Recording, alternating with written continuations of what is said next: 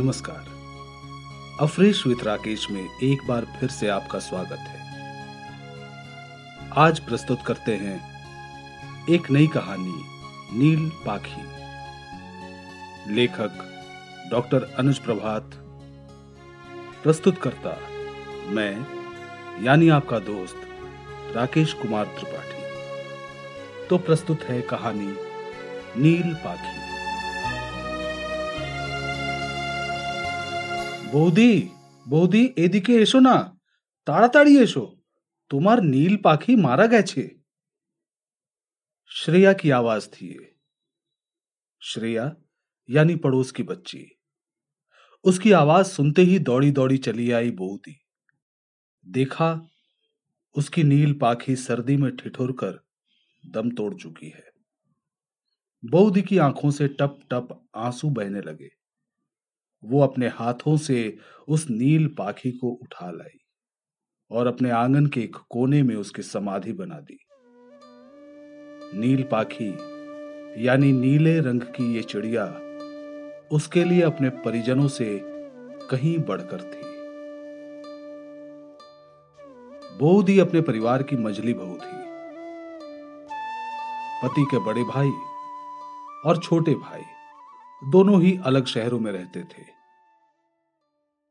पति सुबोध, जिन्हें सभी सुबोधा सुबोधा कहते थे, अच्छे इंसान थे। और सुबोधा की पत्नी कहलाती थी सभी की बोधी इन दोनों को अभी तक संतान सुख नहीं मिल पाया था, और इसका सबसे ज़्यादा दर्द बोधी को था। बौद्धि का व्यवहार कुछ इस प्रकार का था कि सभी उन्हें चाहते थे। सबकी ज़ुबान पर बौदी बौदी लगा ही रहता था। सुबोधा भी अपनी पत्नी के व्यवहार से काफ़ी खुश रहते थे। सुबोधा एक ग्रिल बनाने के कारखाने में कारीगर थे। परिवार का गुजारा अच्छे खासे तरीके से हो ही जाता था। लेकिन रह रहकर संतान नहीं होने की पीड़ा उन दोनों को सताती थी। बोधी तो भीतर भीतर उस दर्द को पी रही थी, लेकिन सुबोधा को भी अब चिंता होने लगी। हालाँकि उन्होंने कभी इसे व्यक्त नहीं होने दिया। बोधी की पीड़ा को वो जानते थे, उसे व्यक्त करके और अधिक बढ़ाना नहीं चाहते थे। इसीलिए हमेशा बोधी के सामने हँसते मुस्कुराते रहते। लेकिन बोधी जब अपने ही आँगन में खेलते पड़ोसियों के बच्चों को देखती तो उनके मन में भी संतान की चाह और गहरी होने लगती। पड़ोस वाली बड़ी दी जब बच्चों को इधर आने से टोका करती तो बोधी के हृदय में शूल सा चुभ जाता। एक दिन उन्होंने दिल की बात अपने पति से कह ही दी। एक बार मुझे किसी लेडी डॉक्टर को दिखा दीजिए। सुबोधा भी मन ही मन ऐसा ही सोच रहे थे, लेकिन पत्नी के मर्म को ठेस ना पहुँचे इसलिए कभी चर्चा नहीं की। लेकिन आज, जब उनकी पत्नी ने खुद कहा तो उन्होंने तुरंत हामी भर दी। हाँ हाँ कल ही चलते हैं। बोधी डॉक्टर के यहाँ जाने की बात सोच सोच कर देर रात तक जगी रही और फिर कब आँख लग गई, पता ही नहीं चला। जब नींद खुली तो सामने चाय की प्याली लिए सुबोधा उन्हें जगा रहे थे। बोधी झट से उठ बैठी। ये क्या जी? आज मुझसे पहले जग गए? और ये चाय की प्याली क्यों? सुबोधा मुस्कुरा दिए, बोले, रोज तुम पहले उठ जाती थी और चाय ले आती थी ना? आज मैं ही उठ गया तो क्या हुआ? हम पति पत्नी हैं, एक दूसरे के साथ। ही फिर रात तुम्हें कितनी देर बाद नींद आई? अब चलो जल्दी से चाय पी लो और तैयार हो जाओ। डॉक्टर के यहाँ नहीं जाना है? बोधी चुपचाप उनके हाथों से चाय की प्याली लेकर उठ गई। लेकिन उनकी आँखें अपने पति के इस प्रेम को देखकर नम हो आई।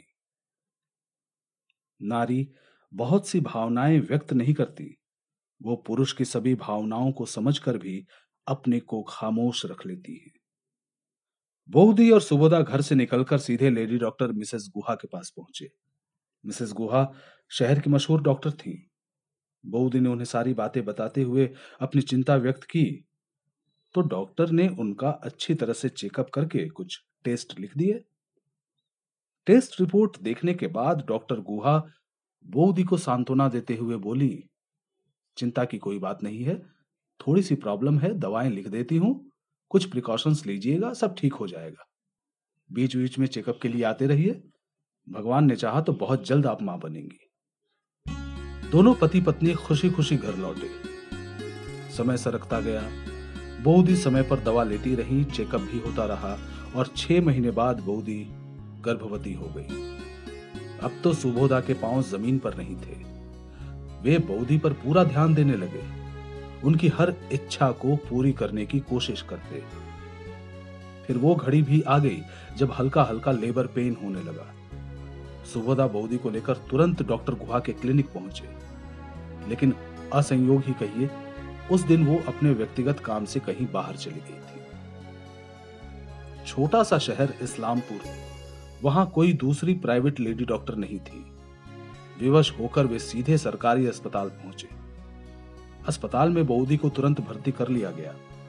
थोड़ी देर बाद डॉक्टर के साथ एक नर्स आई और बाज़ार से कुछ दवाएँ लाने के लिए कहा। एक पुर्जा थमा दिया। पुर्जा देते हुए उसने बताया कि अभी डिलीवरी में पाँच छह घंटे की देरी है। सुबोधा दौड़ते हुए बाज़ार गए और वहाँ से दवाएँ लाकर लेबर रूम की नर्स को दे दी। लगभग तीन घंटे गुजर गए। सुबोधा की बेचैनी बढ़ती जा रही थी। भीतर जा नहीं सकते थे कि बौदी की हालत देख पाते। तभी वही नर्स फिर बाहर आई। साथ में डॉक्टर भी थे। डॉक्टर ने उन्हें समझाया, देखिए देखिए, डिलीवरी में कुछ कॉम्प्लिकेशंस हैं जिस कारण ऑपरेशन करना अनिवार्य है। चिंता मत कीजिए, सब ठीक हो जाएगा। आप तुरंत कागज़ी कार्यवाही पूरी करके कुछ दवाएँ और ला दीजिए।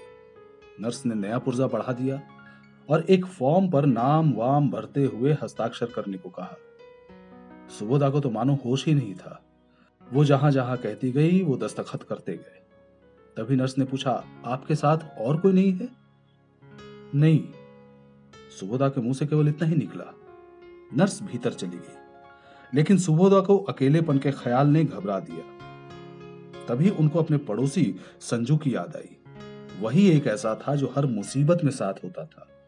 सोचकर कुछ सांत्वना मिली और बाहर निकलते ही उन्होंने तुरंत संजू बाबा को ऑफ़िस में फ़ोन करके सारी बातें बता दी। संजू ने कहा, आप दवा लेकर जाएँ, मैं अभी पहुँचता हूँ। सुबोधा ने भागते भागते दवाएँ खरीदी और सीधे ऑपरेशन थिएटर के बाहर खड़ी नर्स को थमा दी। नर्स भीतर चली गई। बोधी को ऑपरेशन थिएटर ले जाते हुए सुबोधा ने देखा था। उस समय स्ट्रेचर पर उसकी आँखें बंद थी। याद आते ही सुबोधा अपने को रोक नहीं पाए। लगातार आँसू आँखों से बहने लगे।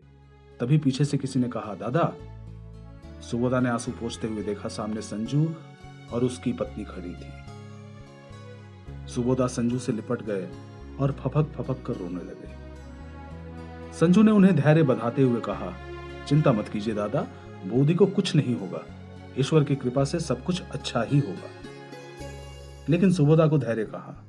रह रहकर उनकी आँखें ऑपरेशन थिएटर के दरवाजे पर चली जाती। संजू बाबा उन्हें बार बार दिलासा देते। करीब एक घंटे बाद ऑपरेशन थिएटर का दरवाज़ा खुला। डॉक्टर जैसे ही बाहर आए, सुबोधा दौड़ पड़े। डॉक्टर ने गंभीर लेकिन कोमल स्वर में कहा, हमें खेद है कि हम आपकी बच्ची को नहीं बचा पाए। गर्भ के अंदर ही इन्फेक्शन हो गया था और इसी वजह से ऑपरेशन भी करना पड़ा। लेकिन सबसे बड़ी बात यह है कि आपकी पत्नी अब खतरे से बाहर है। उनके लिए अब आपको हिम्मत रखनी होगी। कंधे पर हाथ रखकर डॉक्टर ने सांत्वना दी और चले गए। सुबोधा की आँखों से टप टप आँसू बहने लगे। बोले, संजू, तुम्हार बऊदी आर बाजबे ना संजू के मुँह से कुछ नहीं निकला। किंग कर्तव्य विमूढ़ खड़ा रहा। वक्त सबसे बड़ा मरहम होता है। बोधी को होश भी आया। उस बच्ची के लिए कई दिन तक रोती भी रही, जिसका मुँह भी देखने को नहीं मिला था। लेकिन धीरे धीरे सुबोधा के प्यार के मरहम से वो स्वाभाविक भी हो गई। लेकिन एक टीस सदा के लिए आत्मा में बैठ गई कि वो अब कभी माँ नहीं बन सकती। डॉक्टर गुहा से फिर संपर्क किया गया तो उन्होंने बताया कि सिजीरियन के समय ही कुछ असावधानी हो गई थी और इस कारण माँ बनने की गुंजाइश नहीं है। ये बातें बोधी के लिए मृत्यु के समान थी। फिर भी पति दुखी न हो, उस गम को पी, हंसती रही। अकेलेपन में कभी कभी माँ शब्द की तृष्णा आँखों की कोर से नीर बहा जाती और एक दिन अपने इसी बहते नीर के साथ बोधी ने अपने पति से इतना तक कह दिया, तुम ही बीए को रेना हो। क्यों? जिनके बच्चे नहीं होते, वो जीते नहीं। कम से कम इतना तो संतोष है कि लोग तुम्हें बांझ नहीं कहेंगे। बोलते बोलते सुबोधा की आँखें भर आई। उन्हें बच्चा न होने का उतना दुख नहीं था, जितना लोगों के द्वारा बांझ होने का ताना देने का।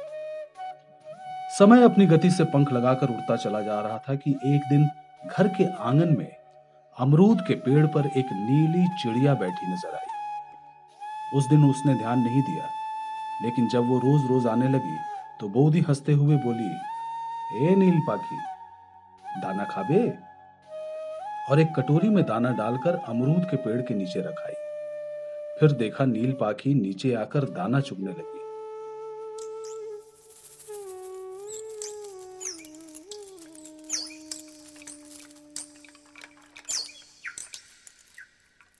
फिर तो ये रोज का नियम बन गया। वो कहीं बाहर भी जाने लगती तो उसके लिए दाना पानी डाल जाती। धीरे धीरे वो नील पाखी बोधी के जीने का सहारा बन गई। अब तो वो सुरीली आवाज़ के साथ घर में चली आती, कभी पंखे पर, कभी किसी और जगह बैठ जाती। बोधी को अब पंखा चलाते वक्त ध्यान रखना होता कि उस पर कहीं नील पाखी तो नहीं।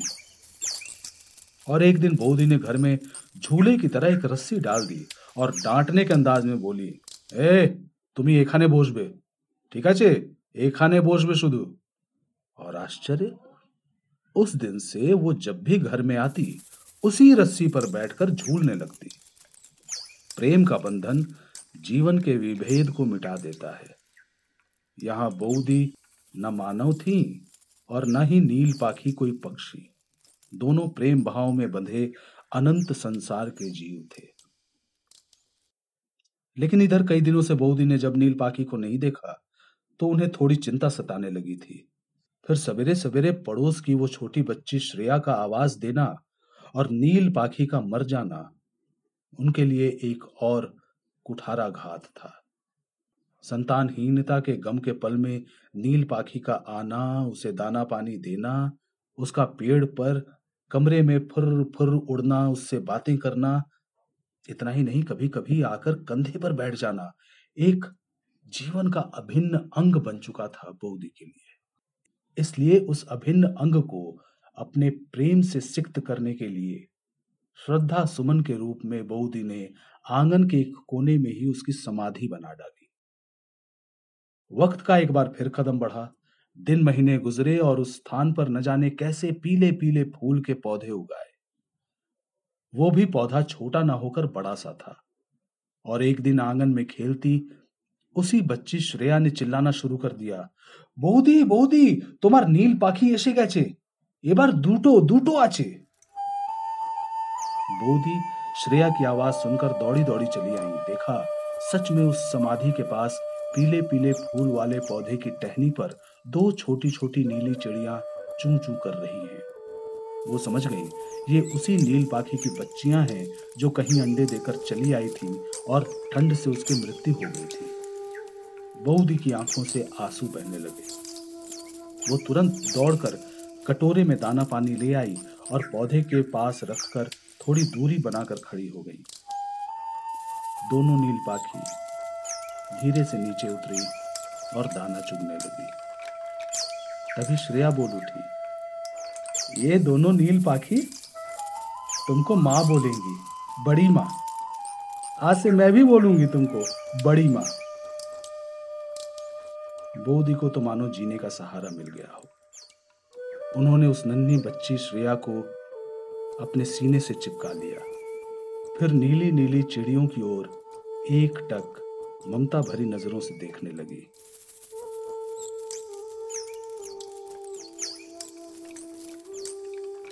तो दोस्तों, ये थी कहानी नील पाखी। ये कहानी आपको कैसी लगी? आप मुझे बताइएगा ज़रूर।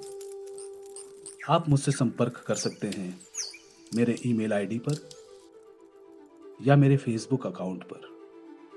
आपसे बहुत जल्द फिर मुलाकात होगी। तब तक के लिए नमस्कार।